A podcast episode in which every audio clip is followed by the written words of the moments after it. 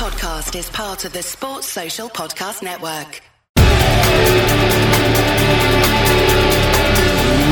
Ladies and gentlemen, welcome to Eat, Sleep, Suplex,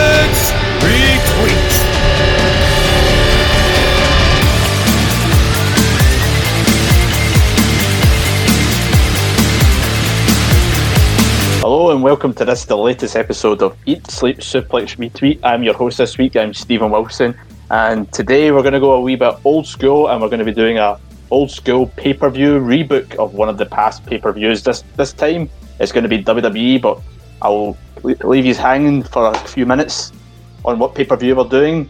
Uh, while I introduce our panel and do a wee bit of housekeeping, the usual stuff where you can find us. You can find us on all good podcasting sites. Uh, Spotify, iTunes, any of your good Android podcasting sites, just search for Eat Sleep Suplex Retweet. We're on all forms of social media at Suplex Retweet. That's Facebook, Twitter, and Instagram. And you can also find our bonus content on the Suplex Retweet extra feed again. Just search for that on any of the podcasting sites I mentioned earlier. Now, let me introduce my panel who will be going through this pay per view rebook on this latest show. First is a man who's very happy that here in Scotland that we might be seeing a lot more lockdown going at. But he's very unhappy that he can't go to a gym. David Hockney, how you doing? You know what? I'm I'm glad things are starting to ease up, but prioritizing the pub over the gym, um, I'm not very fond of, if I'm being honest. You can save that rant, David, for our politics podcast that we are not doing. The views of David Hockney do not reflect the rest of ESSR. I just thought I'd add that one in.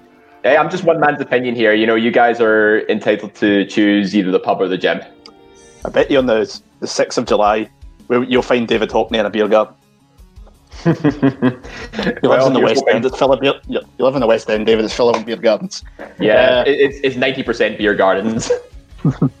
Next up is a man who's happy for different reasons, and it's because he can now go to the barbers on the 15th of July. Jack Graham, everybody. I need it. I need it. I'm, I'm got, I've got this Andy Bernard haircut going on from the office, and it's uh, um, maybe starting to reflect the arsehole personality he becomes to the end of kind of season seven onwards. So it, it's, it needs to get rid. Did you get promoted in your job? I wish. I know. That's an office reference for anybody who's seen that one. Uh, have you not done one of the do-it-yourself haircuts? No. No, because I don't trust myself, nor do I trust anyone else kind of go near my, my hair except for my barber.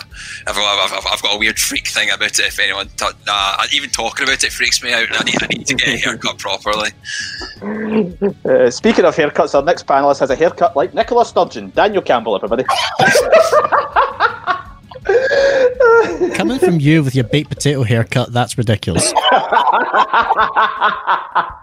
I have been told by many people that I suit this, and no, before you say anything, the one person who's told me I've not suited it is my mother. So don't even go there. So, see these people that told you you suit it, was the other potatoes in the packet?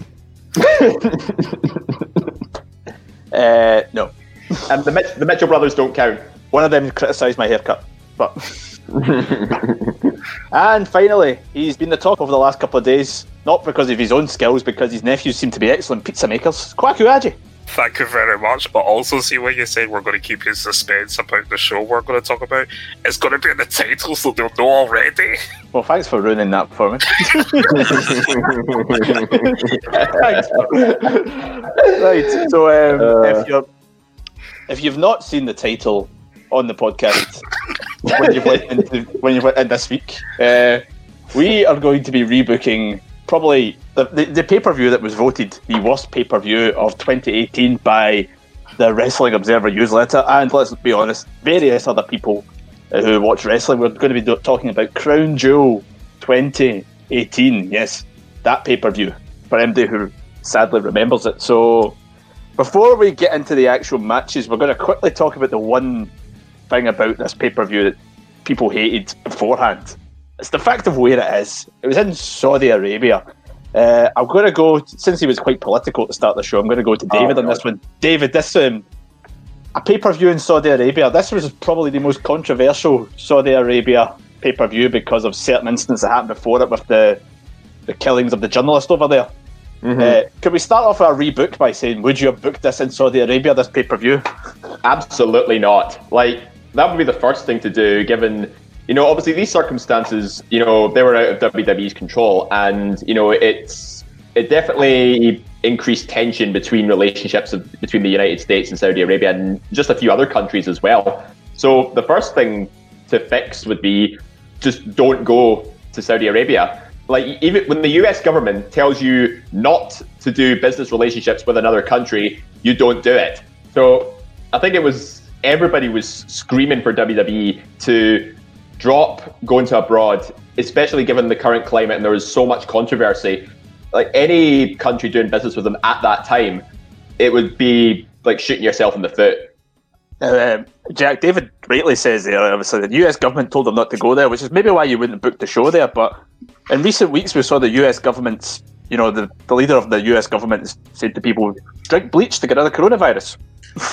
Well, I mean, their, their leader's a knob, to be fair. So I mean, what, what, I mean there's not, not much you can really do, and he's kind of saying that and for going against it. But I, I would say, I would say this that if if this pay per view wasn't to happen in Saudi Arabia, it wouldn't happen at all. This is something that I feel is there to appease their fans. It adds like a new idea and concept for them to see. And WWE wouldn't have this kind of World Cup style tournament if this business relationship wasn't there with having the uh, pay per views over there in Saudi Arabia. So that's my two cents. I don't like it. I don't like the, the blood money deal and whatnot, but. Uh, I don't think we would have got this pay per view and the and the, the, the concept of what it is if it wasn't over there. Mm-hmm. Uh, Daniel, what's your thoughts? Given what was going on with the obviously our circumstances can, surrounding the uh, the incident revol- involving the murder of uh, Jamal Khashoggi, it was when I heard that they even wanted to go ahead with continuing in Saudi Arabia, I was disgusted. They didn't do anything to help it, considering that all they just did was say, and it's Crown Jewel live on the WWE network. No mention of the location, even though when it aired, it was pretty freaking obvious where it was. So mm-hmm. if it was me, I would have moved to have held it somewhere, you know, that has. If it's going to be called Crown Jewel, why not hold it in a venue that would be considered the crown jewel of venues? So I would, I would have done it in Madison Square Garden. How did I know you were going to say Madison Square Garden? I thought you were going to say somewhere in the UK when he was talking crown jewel. Tower of London or something like that. I think there was actually rumours like you know maybe they could do it in Manchester or somewhere in maybe in, well, they were, in England. They, they did record in Manchester the week after the the, the, the tapings that followed it were in Manchester, mm-hmm. were in were in England. So that was maybe the logical option for it that they were going to just shift it to England. But uh, WWE obviously they stuck with the Saudi Arabia plan. Uh, Kwaku, looking at the card there, we've not we're going to obviously rebook this card. We could maybe take some changes, but see if you took that card as a whole Mm-hmm. Uh, kind of what Jack said. Would you have put this? If this wasn't in Saudi Arabia, would you have seen this card anywhere on the WWE lineup? No, because it was a bit of a patronising one, if I'm going to be honest. And maybe that was me being uh, like when they first went to for the Greatest Royal Rumble. Maybe I had a bit of a patronising feel to because uh, obviously there's not been wrestling events of this scale in Saudi Arabia. So I don't know how the fans were going to take to it, especially because it's a product coming from United States and predominantly United States and wherever have you. So I was about how are they going to take this? But at the same time, Greatest Royal Rumble, they reacted just the same, if not even louder, to a lot of parts that other parts of the world would react to certain superstars. So, especially the World Cup, which I cannot wait to rebook. You guys are going to love my grand plan. Um, I've, I've bossed this one. Now, it was just, nah, it was just off for me. Well, I think we've went enough that we could talk about in the venue. Actually, we're going to actually go straight into it. Actually, it's going to do, pretty much dedicate most of the first half of this show to talking about the tournament that pretty much was the focus to, ma- of, of, to many of this actual pay per view. We're going to be talking about the World Cup to crown the greatest in the world. I'm not Greg Hamilton, can't do it justice. Um, now, Jack, I'm going to go to you because pretty much out of most of the panel, I'd say you're quite a big football fan. Now, when they talk about a World Cup, first of all, it usually seems to kind of revolve around multiple countries. WWE didn't quite get that formula here. yeah, that's that's this that wound me up. Nothing else. It was what a, a, field of pretty much American wrestlers won it, and, and, like, a, a cut of legends, and that was it. It's, it's you can't brand a World Cup if you've only got one country competing. You know what I mean? Like the, the game's a bogey, the country's won, or like you don't need it. You don't need the tournament from that point. You've already got the country as won. It's uh, it's it's it, it was for me. It was hard to imagine WWE messing up a tournament like this, considering like they, they booked a cruiserweight classic so well. There was a Mae Young classic was booked so well, and yet they still managed to surprise me by messing up this tournament so so bad. I feel it's going to be done justice so much better. Right, so kick us off then. What would you do? What would you Well- have done? I would have had representatives from different nations doing this. So, like, say for instance, I would have had Finn Balor would represent Ireland in some way. You could have Andrade Mexico, Shinsuke Japan, Seth Rollins America, Rusev Bulgaria, Pete Dunne in England, Drew Scotland, uh, well then Buddy Murphy in Australia. Have that set that, them into brackets of matches, and then that's that's an actual World Cup. You could have, for example, say you could have on the Raws and SmackDowns leading to it, you could have like a an American group bracket, uh, group stage thing, and they like fight each other. The one I would move on to Crown Jewel to compete in this tournament or whatever. You could have like English folk in NXT UK. You could have had group stage style matches. You could have had some Irish folk like Finn Balor and Sheamus going at it and whatever. But that's the kind of route I would have went down. I would have had individuals representing nations, not individuals representing one nation competing to see who's the best out of everyone. Yeah, I remember at the time because I remember previewing this show. Sadly, having to preview this uh, when it happened. Myself, Gary, and the McLeod brothers did this one, and I think we at the time mentioned the fact that WWE is not exactly a We one just ended up nation. talking about NXT UK. We did talk about NXT UK, but that's not the point. Uh, that's not the point. Let's go back to this one. we were talking about the we did we, we didn't exactly say that we mentioned it. they're not exactly ble- they're blessed with lots of talent across different countries. It's not as if if they're pretty much fully just Americans. You know, you've pretty much rounded off a lot of the names. You've got the NXT UK guys, Irish guys. There seem to be plenty of. I mean. Mexicans as well. If you wanted Japanese guys as well, obviously Nakamura's in there, Tozawa. They've got these guys from different countries, so it's not like they've just they were just they were shoehorned into something. Yeah, it's like the, the the scope was there so much for them to do this justice and do it well, and maybe even have it on a biannual basis, and it would make it work. It would, at least for me, captivate interest in a Saudi pay per view. As much as I hate to say that, I would be interested in the idea of an actual World Cup. But with how much they botched it and made it an absolute shit show, I like you can't have it again. See if all the see out of these eight names that you mentioned there, who would you have had win it? Just obviously, just I know you just spitballed some names, but Uh, I would probably either have had Drew or Finn win it. it would have made sense. I mean, Drew was there for the full tournament. You know, it wasn't like he was like whether like Finn. I can't remember if Finn travelled or not, but Drew was came out with, with Ziggler for three matches, so he was kind of wasted on that one. It's, it's, I a, it's a feel good. like- I feel over the of the time, like Finn probably could have used the win most to his advantage. They could have propelled him into like a number one contender spot for the Universal title or the WWE title, or whatever. Like it would, there would be stake to his name because of having this World Cup title, especially of his kind of flat WWE run from that point. No, it's, it's, an interesting point. Uh, I'll go on actually now. Kwaku has very recently mentioned in like five minutes or so ago that he had so much plans for this tournament. We know Kwaku is a big fan of a certain thing that happened as a result of the original tournament. uh, whether he'd keep that or not, he'll let us know. Kwaku, what would you have done? Okay, so initially, what I would have done is I would have had Aleister Blacken represented Netherlands and also the Tom Brock United as he was going in as NXT champion. I would have automatically Pete Dunne uh, representing England as the UK champion and Buddy Murphy representing Australia going in as the Cruiserweight champion. So that's who I would have had automatically going in.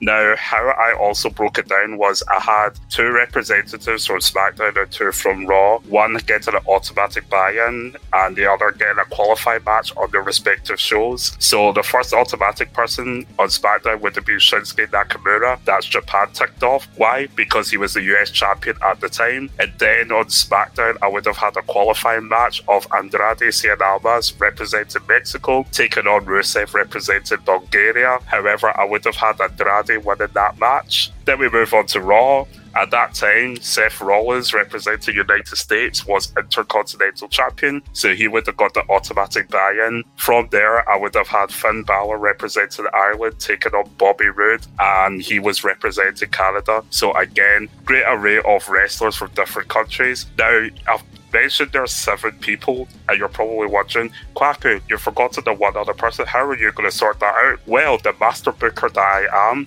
I thought that through, and I will have a kickoff show qualifying match between a Raw and a SmackDown person. So, representing the fantastic and glorious nation of Ghana would have been Kofi Kingston taking on uh, same fantastic nation Drew McIntyre taken on for Scotland. However, I would have had Drew winning, so Drew would have entered the brackets. Beat that. Who would you have had win that Finn and Bobby Roode match? Uh, Finn and Bobby Roode. Uh, Finn. Right. Finn. Right. So what we're seeing is a wee bit of a pattern actually there. I think you and Jack kind of differed on one guy. Uh, he had Rusev and you had Aleister, you had Aleister Black. I, I had Rusev kept in it because I would still had Rusev Shin- Shinsuke Nakamura happen. Obviously that happened in the kickoff show for the US title.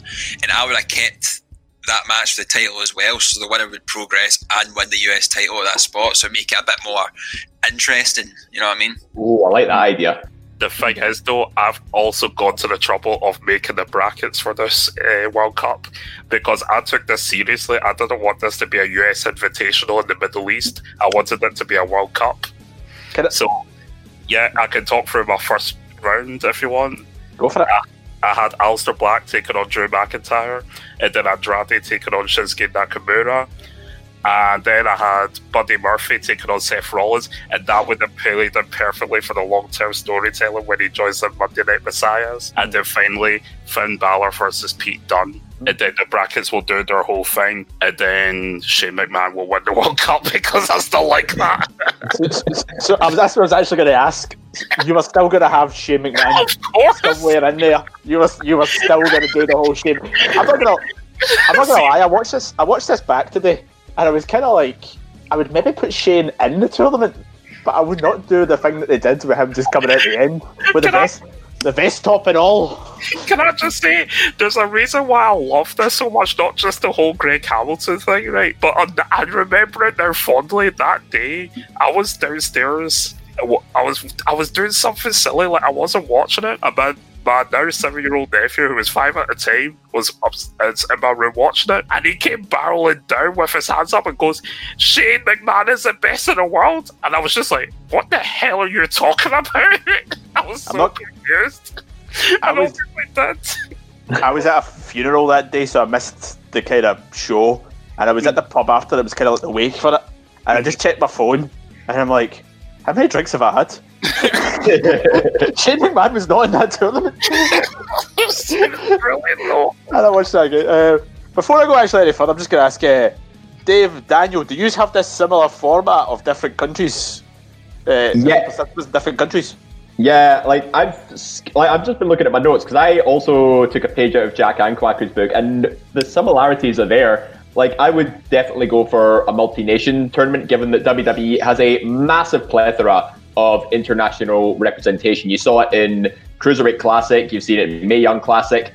Like the, the world is literally WWE's oyster right now. It's uh, and the names I had written down for the brackets are not that much different to what Jack and Kwaku have. So. Who's your bracket? So my bracket. So uh, representing Ireland, Finn Balor. Scotland, Drew McIntyre. Uh, Japan, Nakamura. Rusev, Bulgaria. So we've got Drew Balor. Then we've got Rusev, Nakamura, both opening round, and then the other half opening round match. Uh, Canada represented by Kevin Owens, and representing Ghana, Kofi Kingston. Now bear with me on this. Now bear with me on this last one as well because it might uh, surprise you. Uh, Mexico, represented by Andrade, and representing the USA, Kurt Angle. So you would have kept that. You would have kept Angle in it.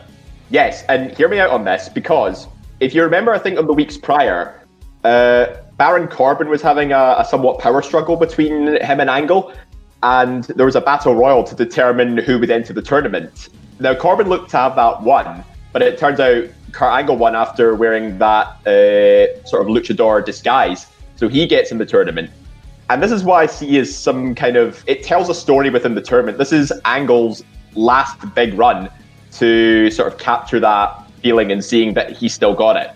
So I would actually have him beat Andrade in the first round, go to the semis, where he would face Kevin Owens. So it keeps that face heel dynamic. And after two very grueling contests, Angle makes it to the final of the tournament. Like it's the feel good story that everybody wants to see. Uh, Drew versus Balor, it'll be a hotly contested match, but I see Drew just edging it. Rusev and Nakamura, and I know WWE likes to be all shenanigans with this. So I have Rusev and Nakamura go to either a double DQ or a double countout, and Drew gets a bypass to the final.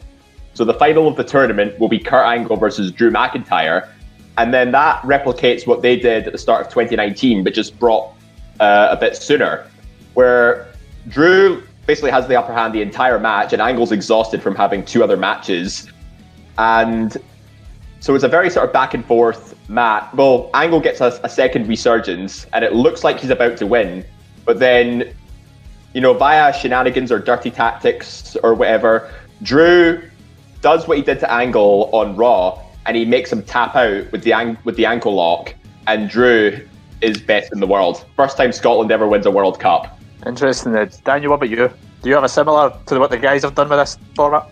So, when I did my rebooking of the World Cup, I know obviously for these pay per views they like the nostalgia. So mm-hmm. I did keep some nostalgia in this one.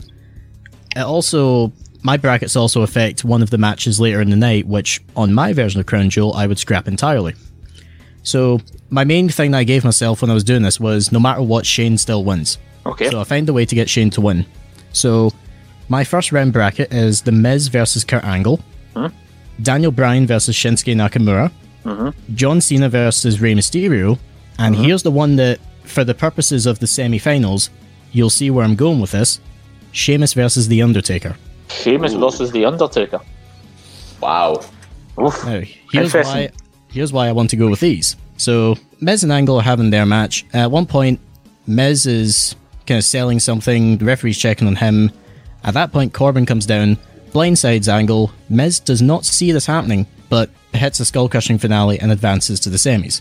Uh, mm-hmm. Bryan and Nakamura. Nakamura just edges a victory over Daniel Bryan. Then Undertaker like beats Sheamus after quite a quite a brutal back and forth match, and John Cena edges out Rey Mysterio, meaning that your semi-finals is the Miz and Nakamura, and the rematch from WrestleMania 34, Undertaker versus John Cena. Right. Now Cena and Taker, here's my little bit of shenanigans, kind of similar to Hockney. Cena and Taker fight to a double countout. They mm-hmm. brawl all over the joint.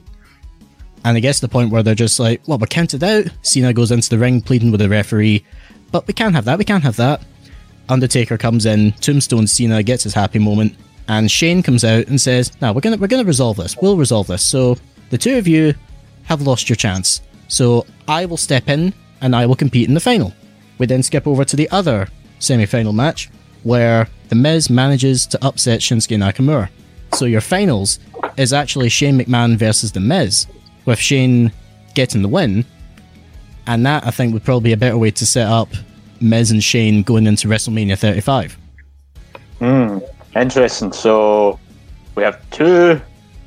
Actually, we've got two going for Drew wins and two going for Shane wins. You know, well, I went for a Finn win. To be fair, I said either Finn or Drew. But I've, I've been doing my mm. I've been doing my brackets because it says everyone else has done it. I just kind of fly in competition. I mean, doing how I would book it. He doesn't know. Aye, Jack's not done his. Jack's not done his bracket. I'll check to his. Right. So I'd have Murphy versus Dunne to begin with. And hmm. that's just your just as a straight up ten minute done wins. I'd have Nakamura versus Rusev, so still the match from the kickoff show for the US title still, and the winner would progress. And I'd have Nakamura win by count out. They'd be fighting outside, and Nakamura just kind of gets back in time and, and wins. And I've Rollins versus Drew, but I'd have Ziggler accompanying Drew, and then that Ziggler somehow costs Drew the victory, and after that, Rollins gets beaten down by Drew and Ziggler and they go off, and Finn and Andrade just just a normal ten minute match. Finn wins. So you've got Dunne and Nakamura going up next. I'd have Nakamura win like a low blow a Kinshasa. just like in a dastardly heel tactic to get over to get into the final. For the next one, Rollins comes back down, obviously still pretty beaten. It's Puts up a good fight against Finn. But then I had to have Ambrose come and interfere and cost Rollins the match and allow Finn to go through to the final. Then I just have Finn defeat Nakamura in like a 30 minute classic. Right. You actually covered the thing I was actually going to ask, was something I was going to ask uh, Kwaku as well, because the two of you had Seth in your tournament. It was on the whole Dean Ambrose thing. Now, and obviously that feud had just happened, started happening that time this pay per view happened. WWE chose not to go with it at this pay per view, but Jack, you've chosen to make reference to it. Kwaku, would you do the same?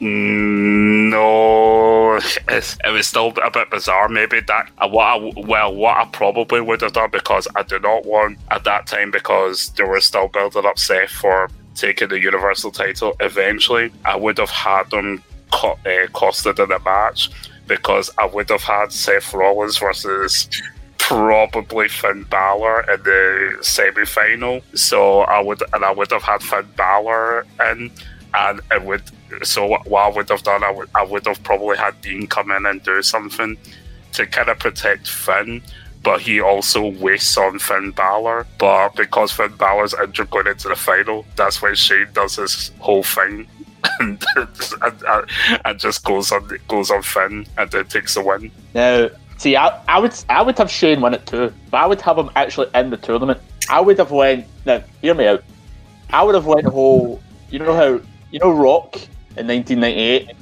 the Survivor Series tournament, where he's, mm-hmm. he plays he plays the good guy, but it's kind of if you kind of look into it more, he he's pretty much a, a bastard throughout the full thing. Mm-hmm. Uh, I would have that. I would have something like on SmackDown. There'd be some sort of qualifying match, and some sort of shenanigans goes on. Blah blah blah goes out of control, and Shane goes, "Can't handle us." The only way that we have a chance in this tournament is if I enter it. So he enters it. He faces somebody like say like like this an example. Somebody like say he faces like Rusev and I can't remember if Rusev might still be with Aiden English at this point. I don't know, but Aiden English tries to do something and it costs. He ends, tries to help Rusev, but he ends up not helping Rusev, and that kind of leads to their breakup, and that's how Shane gets through. He then ends up facing. I've not actually got a full bracket. My, I just had this kind of idea in my head, and then he then faces somebody else, and again it's some sort of shenanigans. So he's still kind of a face, but he's not a face. And then the final, he takes on somebody probably somebody like the Miz again, and then he has some sort of help from some sort of henchman. That's when we kind of established the kind of double turn between the Miz and Shane. But I, am torn between that idea and the whole idea the guys have talked about all these diff- the different countries.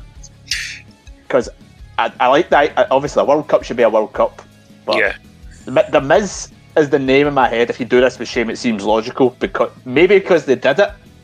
And if you look at these kind of countries I can't really see anybody logical that Shane could have done that turn with other than the Miz. Well, you just didn't need Shane doing it at all. You didn't need a, a, like. Oh, I, I, I, hate. I, really like what happened with the Shane and Miz story after it because the whole best in the world team and whatever become the tag teams and the turn in the eventual match obviously didn't go the way that most of us wanted it. But it was a really good story to that point. But when you first saw Shane win at this tournament, I, I wasn't happy. I don't imagine a lot of folk were happy. It was a good way to take the heat off an actual wrestler that had won it from that tournament, I think, at that time. But ah, uh, it's it was just such a cop out having Shane winning that. I think, I think it was just a load of crap. You know what? I, I actually had a theory about this, and I think it's because given the all the controversy surrounding the show to begin with, and the fact that you know a lot of people normally class the Saudi shows as like glorified house shows, which in essence they kind of are.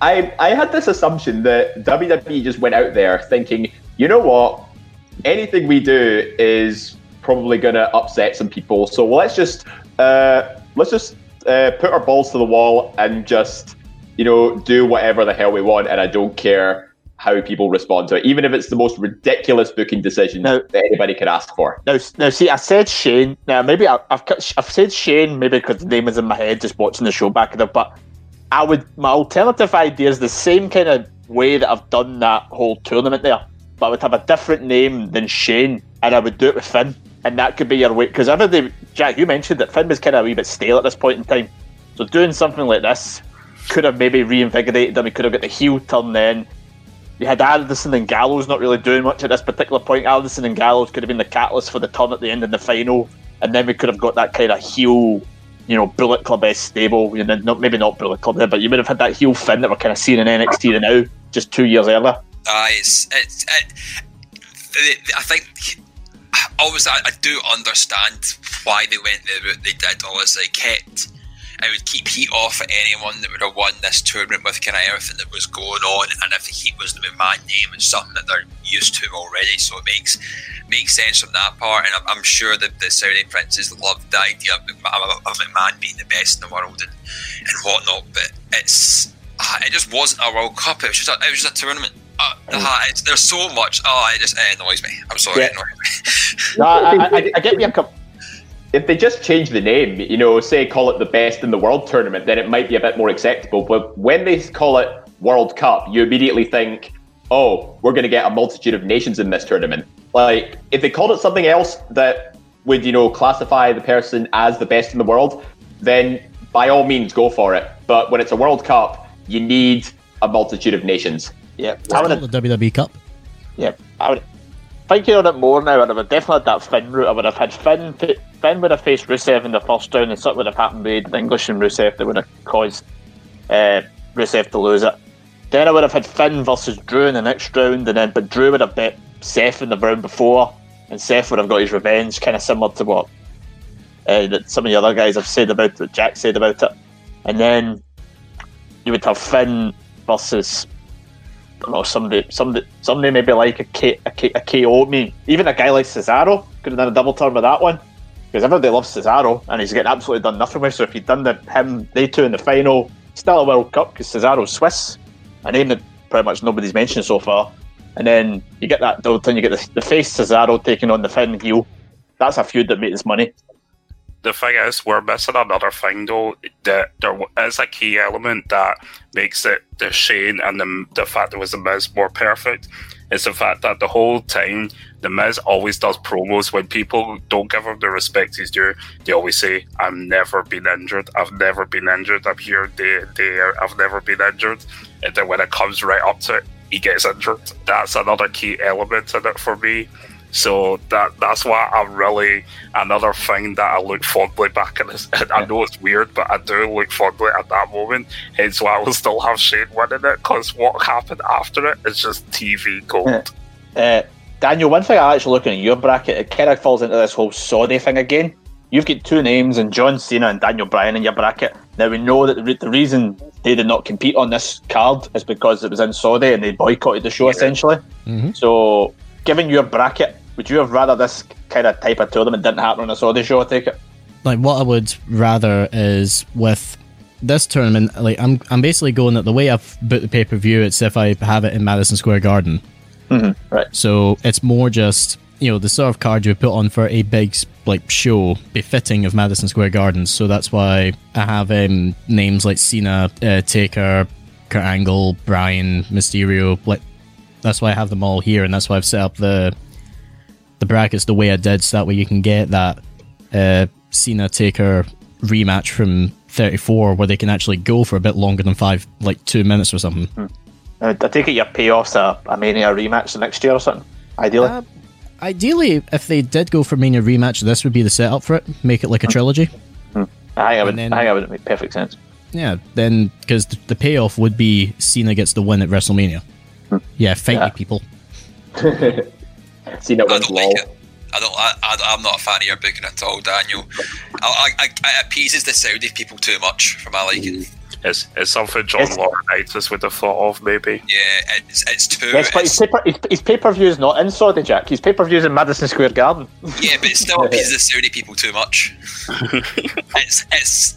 This pay per view is not being broadcast in Saudi Arabia. This pay per view yeah, is being right. broadcast on the WWE network, available for nine ninety nine.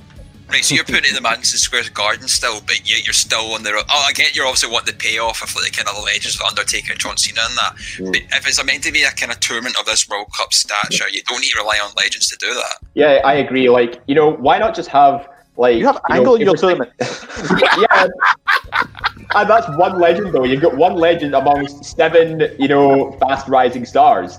And you know, this is like Angle's last big gasp as well. Like, why why not allow him, you know, you know, like one last sort of farewell tour?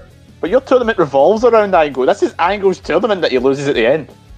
Yeah, but again, it's it's the storyline that comes with it. You know, can Angle still go after all this time and after being inducted as a Hall of Famer? And you know, Madison Square Garden, if if we're going by Daniel's sort of choice of venue, like I think a lot of people would be happy to see, you know, not just uh, at least one legend in the tournament, but also a, a multitude of uh, of favorites. You know, whether they be from the Indies or they're just generally popular.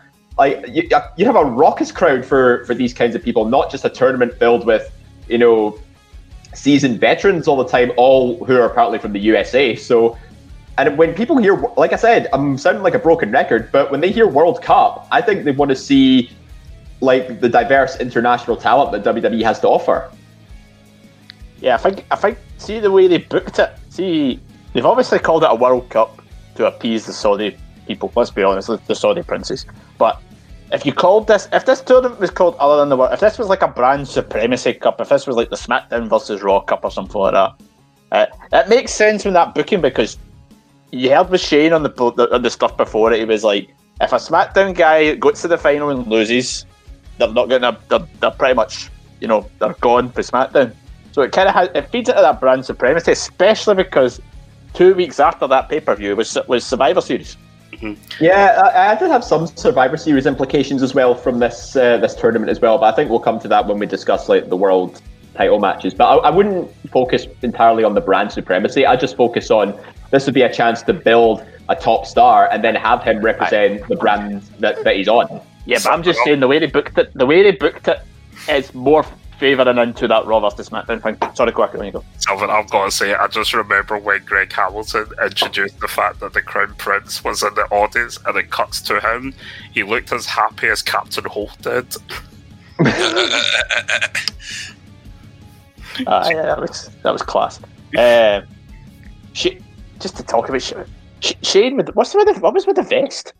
Uh, I, I, I was like, he, he, he's ripped like anything no Shane at this point. You never really notice it because he's always wearing his t-shirt, that kind of baggy t-shirt that he always wears. Mm. My God, he can. I, he left his jersey in the locker room.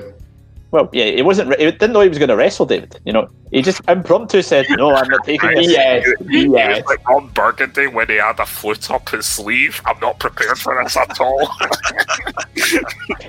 and here's the here is Mr. McMahon playing jazz flute. uh, right, so to kind of get this one, we've got two kind of different arguments from the for the guys here. Then you've got you get Daniel and Kwaku who like the idea of the whole Shane McMahon kind of winning it thing, yep. and then we've got you know the purists, the the the, the football purists, and Hockney and Jack. They like this whole idea of Scotland's never won a World Cup. And no, I'm joking. Uh, there's never been a British and Irish Isles World Cup winner since '66, and they want to shut the English up. See, see if this wasn't if it wasn't branded as a World Cup, I am all for Shane getting some sort of shenanigans win because it, it, would go in some way. But see when it's branded as a World Cup, it's got to be a World Cup. Yeah, but Jack, got, it's got to be done properly. Despicable. That's the point. It makes it more despicable. Ah, it's crap. I'm Sorry. No, no, no. Listen, the tournament was dead from the word go when it was called a World Cup and you had nothing but American competitors. Like, Thanks, Dave. You know, there's, there's no point which is granted, which I address by changing all the participants in it, just that the outcome will be the same because Shane will win. Best of it's, it, it was still better than the Vodafone Gauntlet Trophy thing, whatever the hell they called that thing that they wanted the last Saudi show. The, the, the Tuwaiq trophy, yeah. The two, what the, the, the Undertaker one. But yeah. the same kind of way that Shane wins this. like, and they, and they call it the prestigious Tuwaiq trophy. Like, mate, it's been around for two weeks. That is not that is anything but prestigious. I think it's named after a building or something. It's named after a mountain, yeah.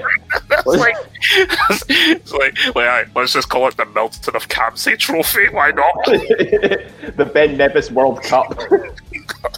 I think you're. I, I, from my aspect of it, the two Kwaku's is kind of the middle ground. He's got the World Cup feel, but he's got Shane McMahon being despicable bugger. Daniel's got the whole. Daniel's is more of the way they booked it's the same, but it's just not really a World Cup idea. The, the two other guys have went with the whole World Cup feel, which again, depending on how you take it, both the both sides are very logical, depending how you would take it, obviously. But but I could- obviously mine's the best. Pick one, But- Stephen. Pick one. Mine's Go is on. the WWE Cup. That's how Yours I is look at it. crap, mine. Daniel.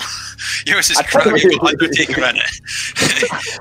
I'd pick mine because Cesaro's in the final. What happened to Cesaro in this show? He's lapped in something. Yours- Actually, the tag, the tag match is you the tag match is really good. Evie, you're not Cody Rhodes. You can't pick yourself as champion. Pick one of us. Why us. not? Give me Pyro. Give me Pyro when I beat Jungle Boy in front of no oh. crowd. Now, I'll, I'll accept Daniel's booking of having it in Madison Square Garden, but I would call it the the Empire State Tournament. Ooh, I think it's the Raw versus Smack. It's, it's, it's, it's pre Survivor Series. It is literally everything. The I Empire know. State Tournament to the Empire State Tournament to crown the best in the world. disappoints me how hmm. none of you none of picked the bastardness of Randy Orton.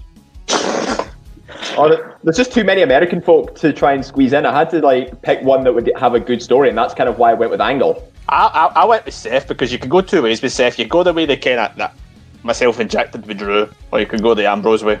I was just gonna say like mine's was more to build up uh, two WrestleMania stories. That being uh, my version of John Cena and Undertaker, and then Shane and The Miz. It works in different ways, you know. It's not a. It's see, it could it could be taken anyway. I mean, if you um, if you want to rebook this one, please get in contact with us. You know where you can find us on all the various channels. But that has been a rebooking of the World Cup part of this pay per view, where we've digested each other's very thoroughly.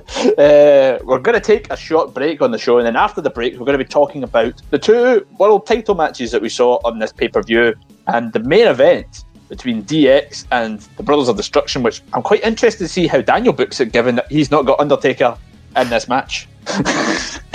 I'll be quite interested to see that, but we're gonna we'll see what the guys say after the break. We're gonna take a short break. We will see you in five. Hello, folks. I'm Nathan Fisher. And I'm Chris Murray. Join us on the Monday Night Rewind as we look back on every head-to-head episode of WF Raw and WCW Nitro. Find us on the brand new Suplex Retweet Extra feed available on all good podcasting sites.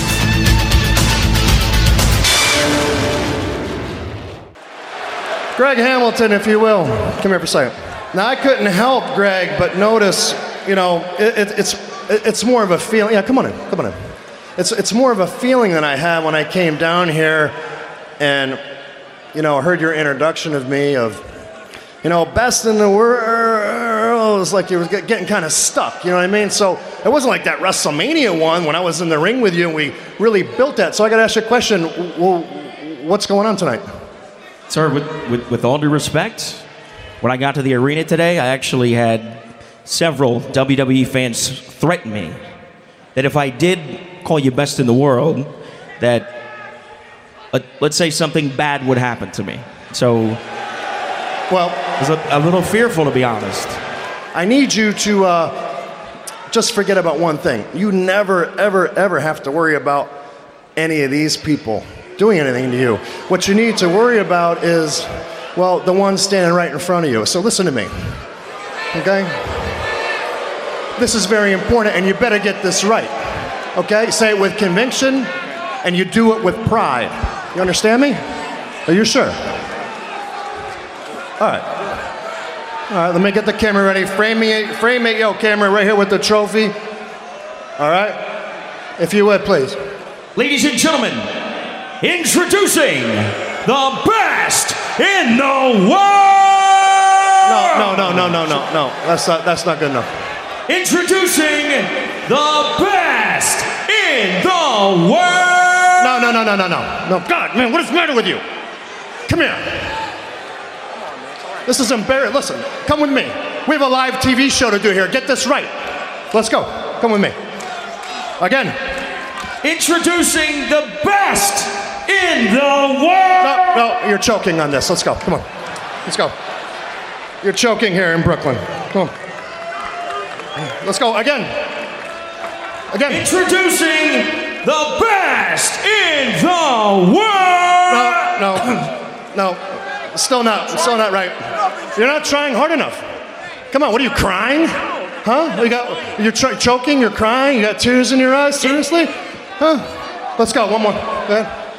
Introducing the best in the world! No, no, no, no. Listen. This is your last opportunity to get this right, and if you don't, the ramifications will not be good for you. Reach down deep, Greg. I know you got it in you. Do it. Come on. Ready? Reach down deep. Take your time. Don't be nervous. and let it rip like you mean it. I know you want it because you believe in me, so go for it. Deep. Introducing the best in the world.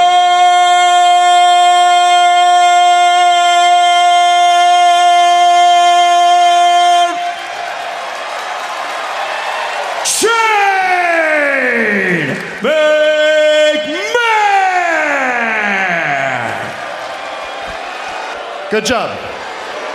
Please continue. Nice work.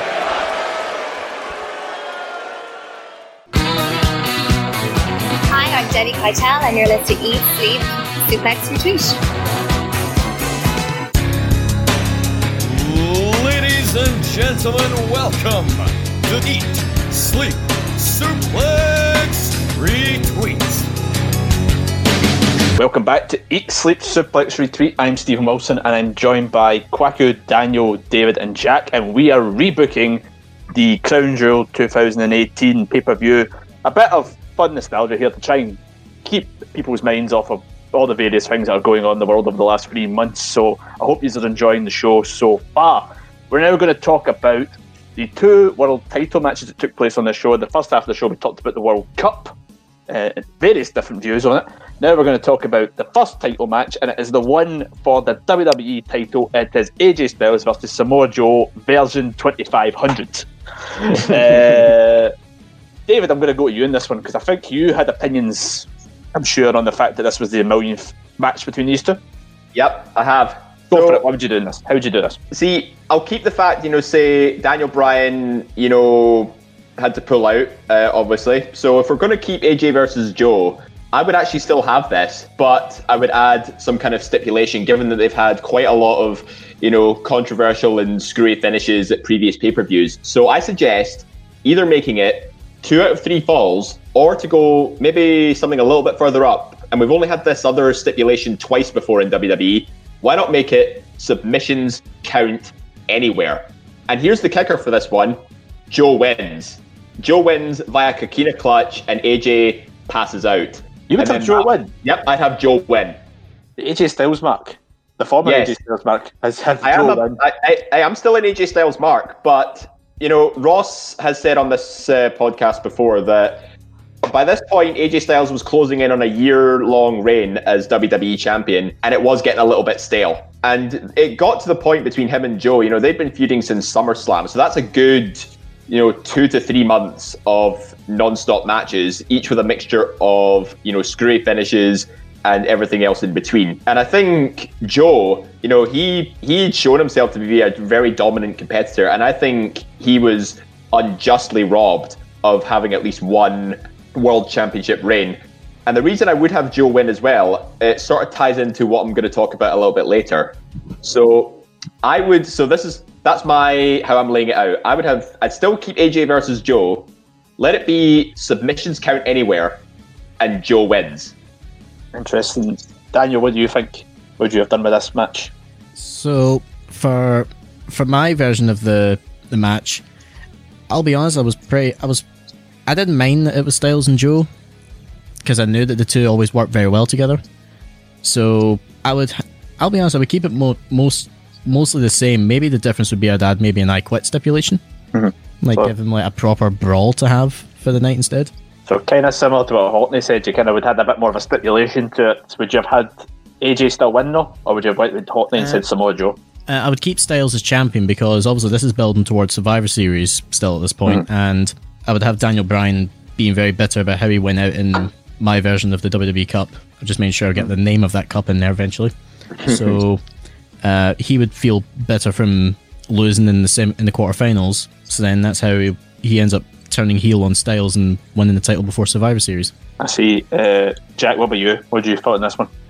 See, to be honest, I'm kind of fine for what it was. And in in my booking of this like pay per view, I wouldn't have these world title matches anyway. But for, for what it is, I'm I'm happy with how this this went. I, I don't think Samoa Joe should have won because if he was going to win, he should have won at the feud the first time. I think it was it was a good way to just kind of fill the gap of what Bryan was meant to be. It kind of it told the story again of a great feud that Styles and Joe had and it was right for Styles to, to retain. I don't really see mu- I don't really see much of the, the, the rebooking sense on this. It was kind of for, for the show and what it was.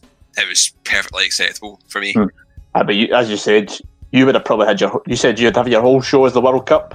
Yeah, Would you have not even thrown like another extra match in there to kind of space out the semis and the final? I, I probably would have kept the the, the, the tag title match, Right. the UD against the bar, and then I would have maybe had a couple of kick-off show matches as well. I wouldn't have had the tag team match at the end, but my my, my pay-per-view would focus around the, the, the tournament style itself, and I would have the matches be like decent length matches, obviously, because they're like the quarter-final matches. I don't think one went over like five five or so minutes. Like I would have properly like good matches that you could see them having. Interesting. Kwaku, what's your thoughts on this match?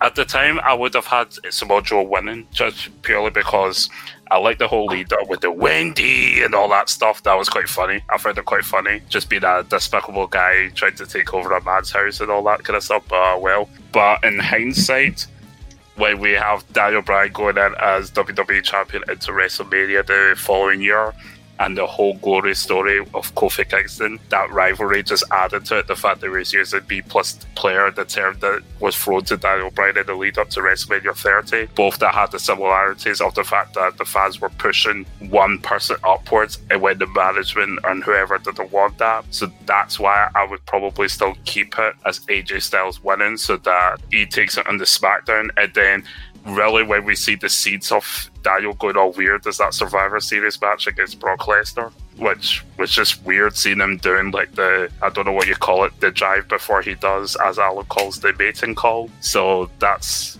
that's my weird booking in my sense for that. See what I, I would not have had this match on the card. I would have just I wouldn't have done it. I wouldn't have done it at all. Listen to your guys what you just said. Maybe changes my opinions on a wee bit of things. I would have had Joe had, would have beat Styles on a previous pay per view, so Joe would have been the champion before this in my eyes. I would have liked to seen. I would have liked to have then seen Samoa Joe take on the guy who I think wins the other title match. I'm not giving it away too much yet. At Survivor Series. It was Then- two years ago, Stevie. If you've not watched the spoilers, yeah, but not not who not who wins it. Who I think should have won it. That's what I mean. Okay, Who gonna win it. Alright, sorry. Uh, so at Survivor Series, then I would have had some sort of triple threat match that would have then seen Daniel Bryan win, get the title Mhm. somehow, Mhm. and then we could have then continued with the Daniel Bryan heel turn thing and the Kofi Kingston storyline. But I would have had, I would not have had this match on the pay per view purely because it's chucked together at the last minute. It doesn't need to be in here because it was obviously meant to be Daniel Bryan and AJ Styles. Daniel Bryan didn't want to go to Saudi. Fair enough. The Joe feud had been done by that point in time. There was no point in filling this in because we knew fine well that Joe was not going to win. So I would have had Joe win it beforehand. Maybe not the pay per view after SummerSlam, and then it would have went the way I said it there. See, I like the idea of the, the triple threat concept. You know, maybe they could have that at, you know, maybe TLC, for example, and that's when Bryan sort of completes the heel turn. He wins via dirty tactics by pinning Styles at the pay per view, and then he and Bryan could have that uh, that future match at the Royal Rumble, and then Joe, you know, can he can go into the Royal Rumble or pursue, say, like the United States title, which is what he ended up doing anyway. So, but I think uh, Joe was was overdue a world title match, even if it was only last, you know, you know, like one or two months at most, because he still he would still be recognized as a as a WWE champion. And you know that uh, there was I think there was one match ending where I think AJ countered the coquina clutch into a into a pinfall. That's where I think submissions count anywhere would come in handy because then that completely rules out any sort of fluky pinfalls when you've got two guys who are very good uh, submission specialists. Yeah, I just I just kind of like the idea of Joe getting a run purely for the Survivor Series match I talk about because I think it would be an absolute barnstormer of a match if done right, you know. But again, as you mentioned, Dave AJ Styles' run was getting stale. He could have done with this loss. He would have had a short feud. He would have been, I still had the matches with Daniel Bryan. Still would have done everything he was doing. But I, when I watched this match then and I watched it back, still comes to me as foregone conclusion it's not really excited me because I've done it three, four times in the space of the last three months. You know, Kwaku said the Wendy stuff was good at the time, but they should have pulled the trigger on it and gave Joe a, ti- uh, a run. I don't actually see now Joe ever getting a run, which is sad. Uh, the time for Joe's over. They should have capitalised on it to begin with. They didn't. This is a placeholder match. It, it made sense for me. Joe shouldn't have won it. I don't think in any booking of this, Joe should have won this match. It's, with what happened before, his time's up in that main title picture, and unfortunately, won't ever get to see it. It's a shame, but it's just that it is what it is. Yeah, that's why I think he should have won it beforehand, you know. But at this particular point, I don't really see him win it. We'll go on to the other title match now. It was the match between Brock Lesnar and Braun Strowman for the vacant Universal title. Uh, again, another match that baffled me that time after the funeral, half drunk in the pub, going, "What the hell's going on here?" Uh, Daniel, I'm going to go to you first on this one. How would you have changed this match, if at all? obviously, given what happened with uh, the unfortunate real life circumstances surrounding Roman Reigns at the time, like I'm keeping him out of the match, so I'll keep that. I'll keep some semblance of realism in there. Uh, but you'll notice earlier in my WWE Cup brackets there were two names who competed in the original World Cup that I did not name. That's because to beef up this match a wee bit in the absence of Roman, I'd put these guys in to make it a fatal four way. So I would have Braun Strowman versus Brock Lesnar versus Bobby Lashley versus Seth Rollins. That's an in- that's an interesting choice. And in terms of the finish, so Lesnar would have hit a German suplex onto Bobby Lashley. His is like I'll say like his tenth of the match or something. Heyman, of course, keeping count, and there'll be that one fan in the front row of the scorecard, which was one of the best parts of I can't remember what WrestleMania it was, just holding up the cards, going one, two, three. I'll have him do that again. Uh, so Lesnar hits the German on Bobby Lashley. Rollins catches him with the like the the knee coming off the top rope. But as Rollins does that, he ends up flying at the ring and knocking himself out. And Lesnar then turns around into a running power slam from Braun Strowman. One, two, three. The monster among men is the Universal Champion. Very, it's a very interesting call on that one. Kwaku, what's your thoughts on this match? Um, I would have kept this match the same. However, I would have had Braun winning. You would have done the quick match. You would have done everything they did, but Braun wins it at the end. Yep, yeah, still have Baron still doing the stupid thing he did. Um, but I would have had Braun winning. And that, I, I may be biased because I come from a guy that I, I appreciate the work that Brock does when he's there, but I just get. It's always so many times you could still do the same thing over and over again and it gets stale. So just stop it already. So, yeah, that's the point I would have had it. Mm. Jack, what about you? How would, would you have changed this match? Obviously, you would have. You may have not had it. Yeah, I would. I would have had it in my show in the first place, and for what it is, it, I allowed Brock to be champion again, in which it was probably his best run as Universal Champion from then to WrestleMania. I'd argue. So for for what it led to, it gave Strowman a kind of, I would say, a decent feud, but a feud that kind of meant something coming out after this. I felt that Strowman being Universal Champion coming out of this would have been very boring. Uh, I don't think there would have been many folks that could have stepped up to the plate to go against him. I, I don't really see much value in Strowman being Universal Champion at a time. If it was going to happen, it should have happened the year before. For for for what it is, for what what you get after it, for how Lesnar's booked as champion, for Corbin interfering, this match is also perfectly acceptable at this in this pay per view as well. Mm. The two you have said the way it, like it was the way it is. I, I would maybe disagree with, it, but we'll come to me in a wee minute. We'll go to David first. David, what would you have done? See, I'd do something kind of similar to Daniel and to what uh, Jack was saying. Instead of making it a fatal four way, I would actually say, okay, well, Roman's had to pull out due to these, you know, unfortunate circumstances, which leaves a vacancy for. We'll still have a triple threat match, but there's a vacancy open. And because Cena pulled out of going to the going to Saudi, that's where Bobby Lashley steps in.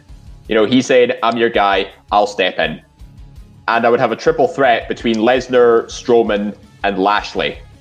Now, I'm at, because you know I, I think back to SummerSlam the year before, and that Fatal Four Way with Reigns, Lesnar, Strowman, and Joe, arguably one of SummerSlam's best main events that I've seen in quite a while.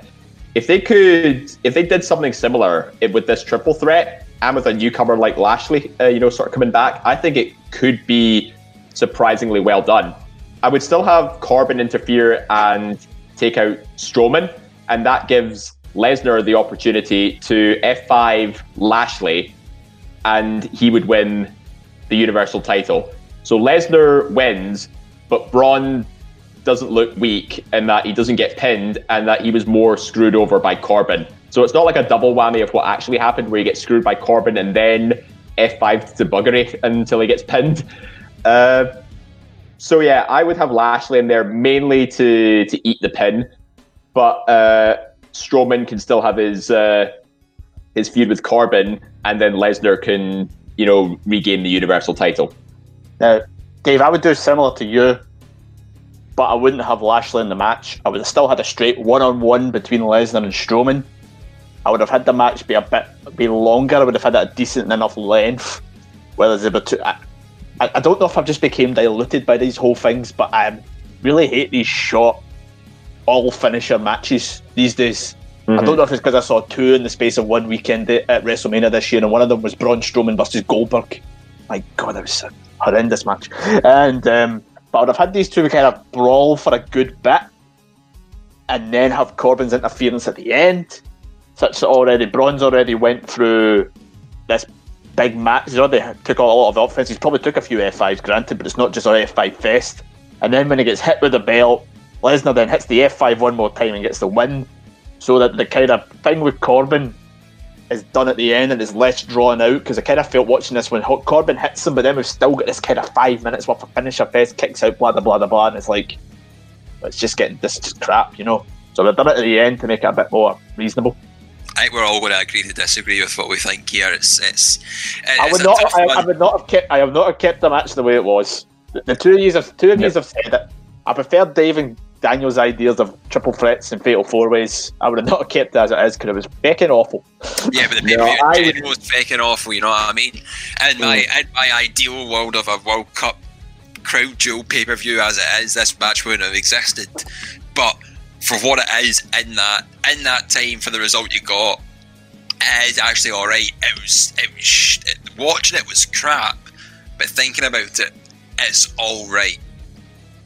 Uh, it, it, it, it's the nail in the coffin to Braun Strowman. I get what you kind of said, Jack, about Braun should have won it last the year before if he was gonna win it. I get him not winning this, but you can you can at least it looks strong. He just looks stupid, and now that he's won the world title, he just looks even stupider yeah. now. It, the only thing that annoyed me about it was it, that it was a squash match. Like Strowman had like zero offense in that match whatsoever, and I remember when the three count happened, I was furious. Like I thought that was strike one of the night. Strike two was uh, Shane winning the best in the world, and then strike three was the main event. And I thought, right, that's it, that's it, I'm done. Like I, think, I, I think I rage quit. I think as I, I mentioned to you guys earlier, there's a bit of commentary from Michael Cole in the World Cup final when he talks about what have we just witnessed in the last half an hour? I think everybody watching at home is going, "What the hell have we witnessed in the last half an hour? It can only go up from here. It can only go up from here." Well, I was clearly wrong about that as well, but we'll talk about that in a wee bit. Uh, I personally, I like the fatal four way idea because you've got the workhorse in there as well, Seth Rollins, Daniel, which I think would make it a much better match and a much better watch. Mm. But was Seth Rollins not Intercontinental Champion at the time? He was, yeah, and he was indeed, yeah. one half of the tag champs as well. Was he? Yeah, he, he, him and Ambrose hadn't lost it yet. Yeah. Uh, what was that? Just remember that it just happened. It just happened when they won the tag titles, and then Dean turned on Rollins after they won it.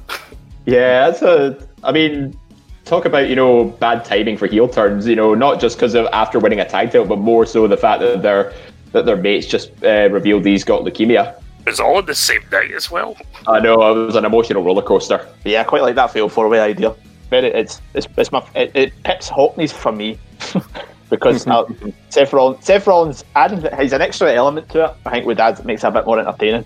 You could have Ambrose come in as well and you know screw him over like out of the the title. Yeah, there's plenty of options with it. Yeah, I mean, like one idea I had was that Rollins is about to like hit the stomp, but then he gets like pulled out of the ring by Ambrose, and the two brawl to the back or something. But I figured like if I, if I ended it with like a skirmish between all four and just keep it that way, and then you know Rollins can go into Raw the next week, try and shake off like the loss, and then Ambrose can taunt him over it. Then you know it adds fuel to their fire as well. Yeah, and it would have been better than the feud that the two of them had, which let's be honest, did not hit near enough anywhere near the heights that they had of the feud four years before it. Let's But- let's be honest. Uh, Ambrose foresaw COVID nineteen. Uh, Ambrose foresaw a lot of things. Clearly, AEW starting as well, and he's way out of the company. But less about the now AEW World Champion for now. We're now going to go in and we're going to talk about the match, which probably made up a lot of the advertising for this show, even though it was built around the World Cup. It was a match many, many years in the making, 20 years odd in the making, actually, if you look back on it. It was D Generation X, uh, Shawn Michaels and Triple H. Shawn Michaels returned from retirement, something he said he was never going to do at one point, but he did, taking on the grandfathers of Destruction, Undertaker and Kane. Uh, Kwaku, I'm going to start with you in this one. I know you love a bit of nostalgia, but would you have had this nostalgia or would you have had a bit different? Oh no! C- Can I make it clear? This match, I was all for it. Absolutely all for it. Long term storytelling. The story made sense. The whole thing of Shawn kept away from there. I know, obviously, it was the whole thing of getting going back in the ring and getting quite a big payday. But let, let's let's ignore the cave. Let's let's ignore the shoots and all that stuff, and let's keep it kayfabe. What I loved about it was the whole thing of I kept away from the ring out of respect uh, for the pact that we had that if I lose you, I retire. That's it. However, that pact was put in a toilet when you put me through a table in Australia. That made a lot of sense with me, and I loved that. Storytelling was absolutely on point. And let's be honest, D Generation X, Brothers and uh, versus Brothers of Destruction, it makes a lot of sense, and it's something that should have happened a long time ago, and it's just brilliant. However, we got to the match. I'm just laughing because I'm laughing at that spot when, like, when they were in, yeah, when they when they were in the ring, it was okay in the middle part, but then they went outside and then they did their tomfoolery thing. They that Irish work with Triple H and Undertaker, they didn't. You know what it looks like? It just looks like it's, you know when you're hammer drunk at a ceilidh, right? And the people are trying to explain the moves to you, so you're like, yeah, yeah, yeah, yeah, doing it, and obviously you're doing a completely different thing on the dance floor. and then they turn around and say, we're going to do it progressive, so we're going to change partners in the middle of the dance, right? So you see everybody else are changing partners. You're staying with your partner, and you're looking at everyone going, nah, you are all doing it wrong, but you're actually the prick in the middle that's actually doing it all wrong.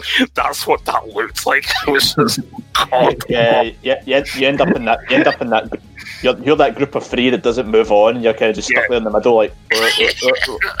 like you're you're doing your own dance that's never been invented.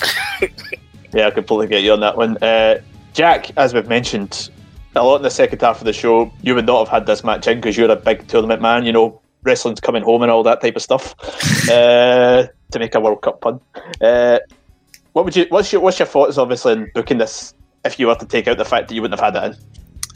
If, if booking this, I, I agree with, with, with that the, the story they managed to get going for this, it made sense. Obviously, years in making, the, what happened in Australia and whatnot. Obviously, this is maybe I could maybe have seen a, a Saudi Prince come being, look, I want this match to happen. Here's X amount of money, make it happen, and that's that's why it did happen. But why did it need to go a half hour? The half hour was not needed for that, considering the age and what what they what they're what they're not able to do now.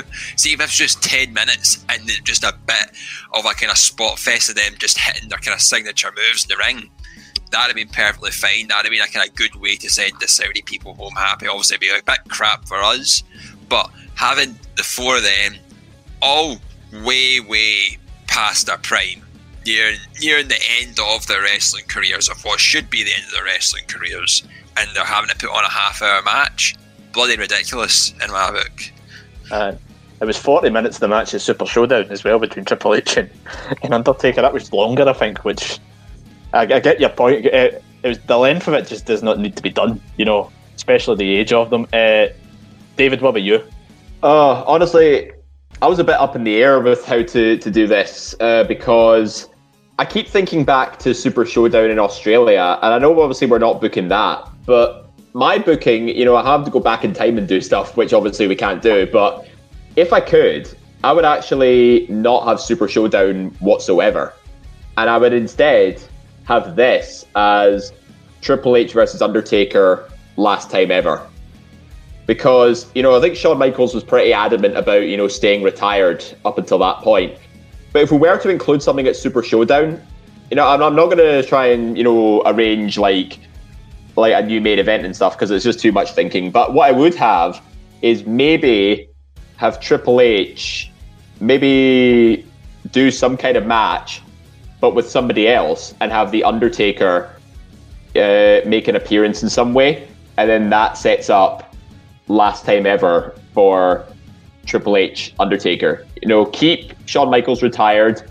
Kane can continue being the mayor of Knox County, but have this advertised as last time ever. And I say that because every time they go to Saudi Arabia, Triple H is more often than not featured in a high profile match with an established veteran. Because Greatest Royal Rumble, he's against John Cena. Super Showdown, he went against Randy Orton. Why not have, you know, The Undertaker be his next sort of marquee opponent on a Saudi pay per view?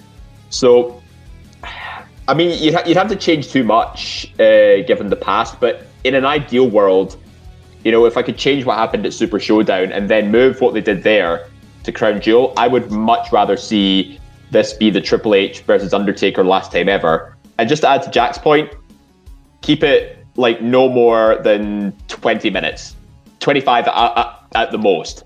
Like that, that's how I would do it. Ah, but then you're verging on the point of it being a half hour. If it's 25 minutes, that's too long for them, and it's it makes it too boring. If it's kept to that kind of short time period, Mm. you're always going to get some sort of enjoyment out, of it. Them just slogging over each other for like a near half hour is just bad.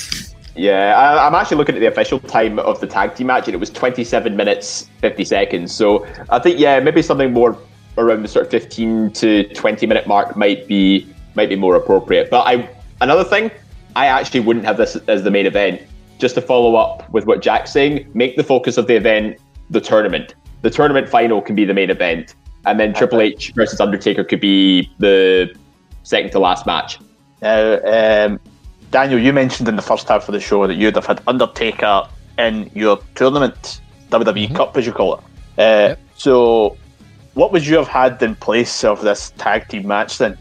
And Uh, in place of the match, it would have been my uh, booking of the Universal title match. right, so you would to- you would you wouldn't have had Triple H or Kane or anything like that on your card.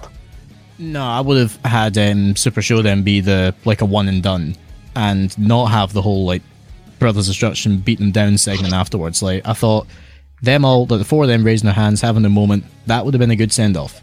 But if we're looking to actually book the match, then uh, simply put, um, I would not have them do that Tree of Woe spot because that's where Triple H tore his pec, and it was after the war pec spot is a risky it's a, it's a risky spot at their age.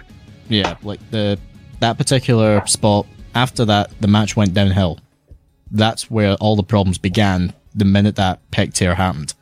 So if there's no pec tear, then they can at least put in a pretty decent match. Keep it 20 minutes at most. Let them just, you know, be able to go out there and have fun because obviously we do understand and if you watch the last ride uh, documentary, Undertaker was eyeing this as a potential like last go.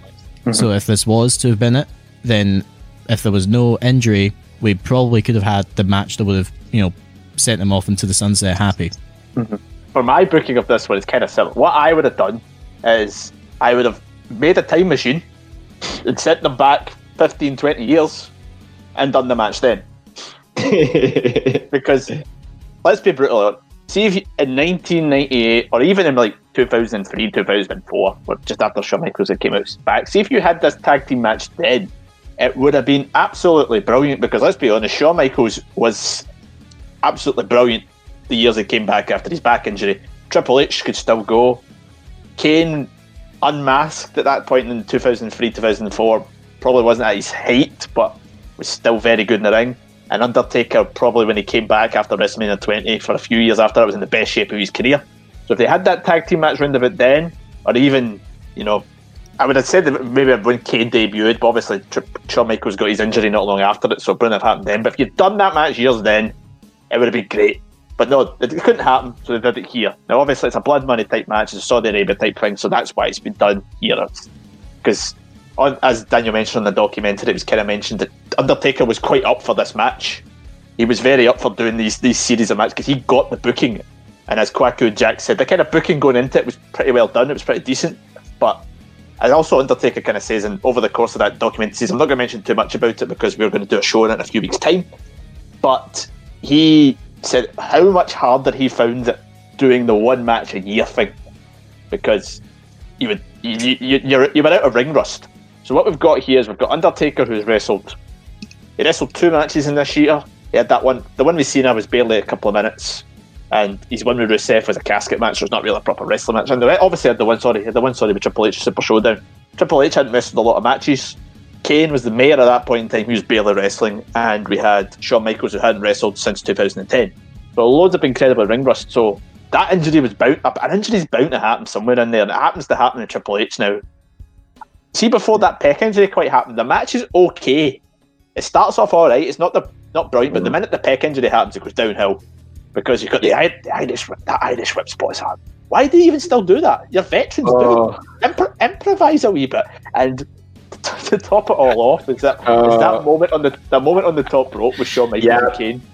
Yeah. It's- it's Michael Michael Cole is so dry. hit him so hard his mask fell off. he's, he's so dry on it. He hit him so hard, his mask fell off. And then to, to, to top it all off after that, when Shawn Michaels nearly kills himself doing a moonsault. Oh, dear. Oh, that was a horrid spot.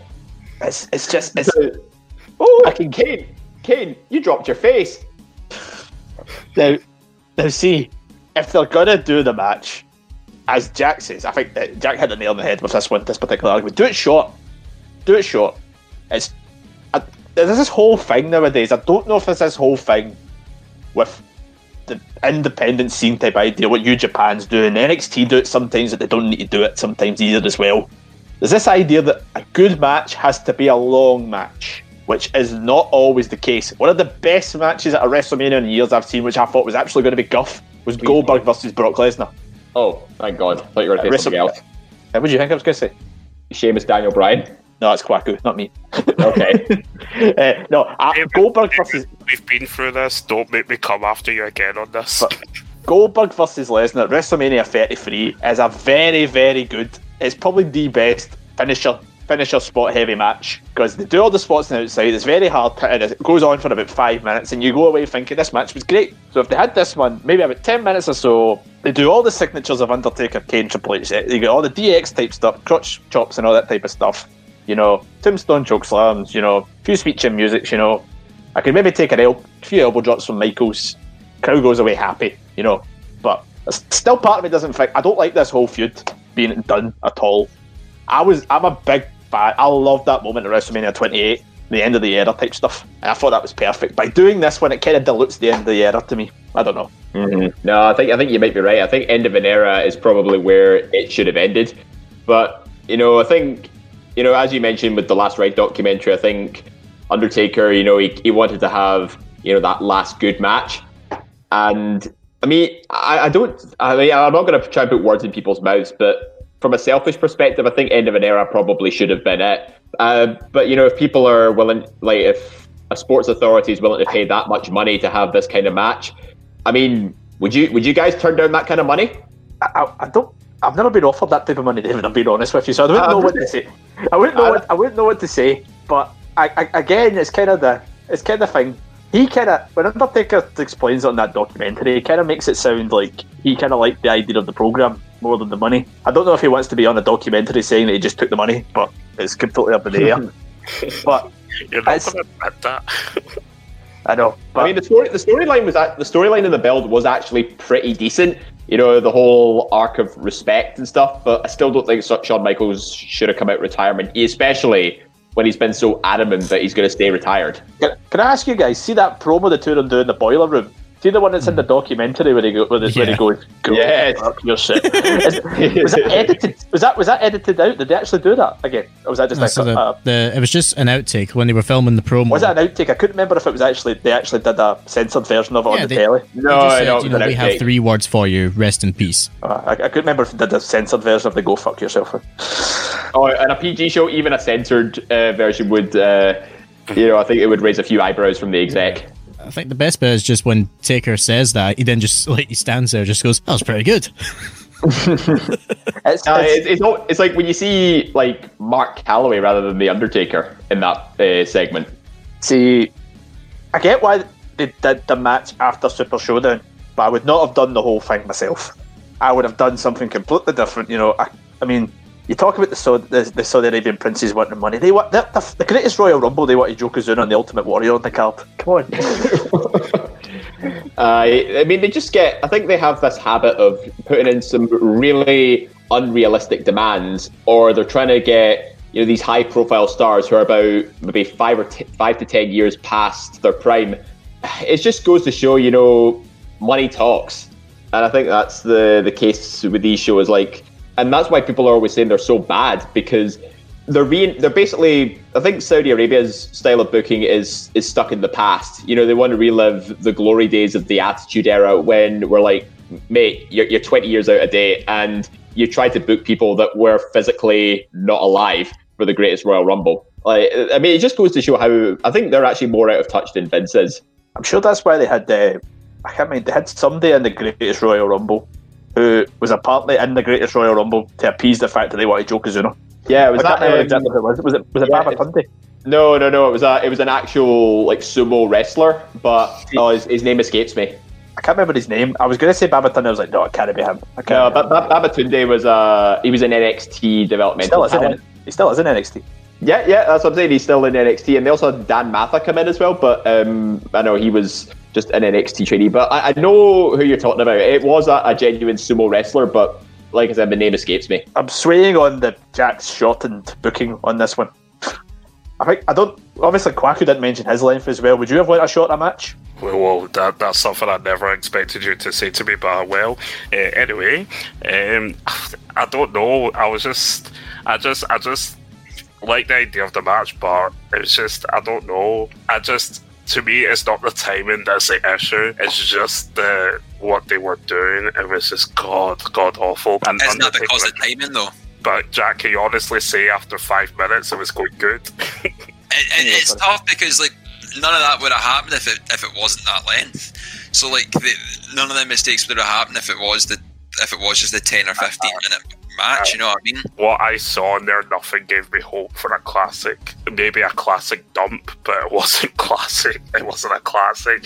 So I, I just, I just think on the day they, they just had a god awful day, and that that match going to be thirty seconds. It could have been thirty minutes. It was I, I, don't want to talk like that because these guys have put in so much into the business over the years, and I feel like I've been disrespecting them and all that stuff. But they knowing themselves and taking addressed it in the last ride documentary, it was god awful. Uh, the, the, see, the thing I, when I watched the back, I, I looked at the point where the pec injury happened with the tree of type spot and all that type of stuff, and I paused it and I looked at the time left, and I'm like, still 25 minutes left in this match Jesus, I don't remember this pec injury happening so soon in this match.